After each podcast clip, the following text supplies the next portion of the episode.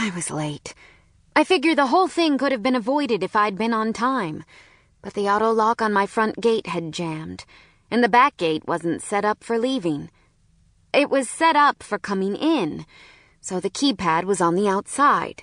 I had to go back into the house, which took a few steps. Then I had to find the key to the back gate, and then the phone rang. Darlene wanted me to bring the video of the sexy badass tour, which I didn't have loaded on my laptop. So I loaded it. Then forgot the key. This kind of stuff adds up. I couldn't be late. A dancer could be late and get a slap on the wrist, because the practice could continue a dancer short, more or less. But when the choreographer was late, everything stopped. Darlene's time was wasted, and her time was expensive. Liam, her manager, drilled that home to the entire team at least once a week. I managed to avoid an accident going downtown and parked on the street. The lot was full, and because I was late, they'd put someone else in my spot. Deep breath. Darlene and I had met in gymnastics camp during spring break, then again in summer break, before I invited her over to my house. She became my best friend. She got taller, and her physical power compacted into a tight, womanly frame.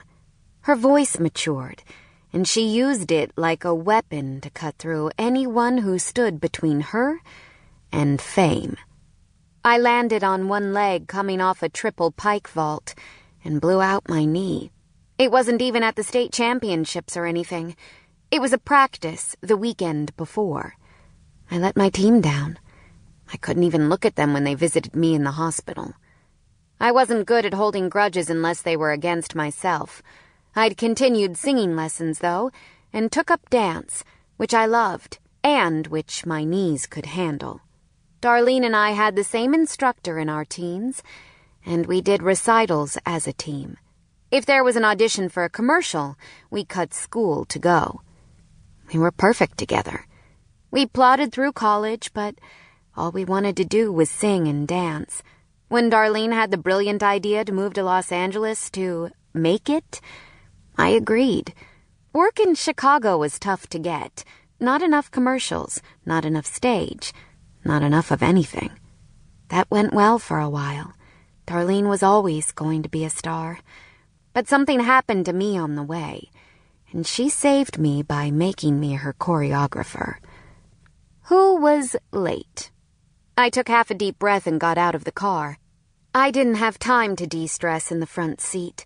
I had time to yank my bag out of the leg space in front of the passenger seat, open the door, and get out all in the same move. I almost closed the door before I realized the engine was still running. Deep breath, Emily. I took the rest of the breath with one hand on the car door, closing my eyes and pretending the deep breath I had the time for was a full five minute relaxation exercise. Keys, tote bag, clean clothes, laptop, closed door. Chirp doors locked Look around. Check the early morning shadow for someone coming from behind. The laptop wouldn't fit in my purse, and it took an entire arm to carry. I'd have to cross the length of the building to enter on the parking lot side.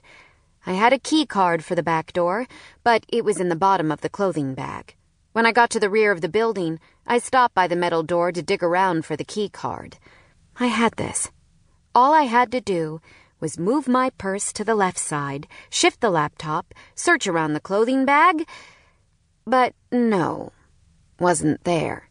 Switching everything back, I let the purse slide down to my wrist, rebalanced everything, leaned the laptop on my knee while digging around my bag, taking stuff half out wallet, charger, vitamins, checkbook, notebook, sunglasses, pistol, tissues. A breathtaking force hit me from behind, and I was on the way down, with the black asphalt getting closer and closer. My hand locked around the keycard, and I wondered if the laptop was going to break when it fell. Half a breath took five minutes, and by the time I hit the ground, my lungs were empty. The air made an oof sound when it left me. Hard pressure fell on my wrists and lower back. A person.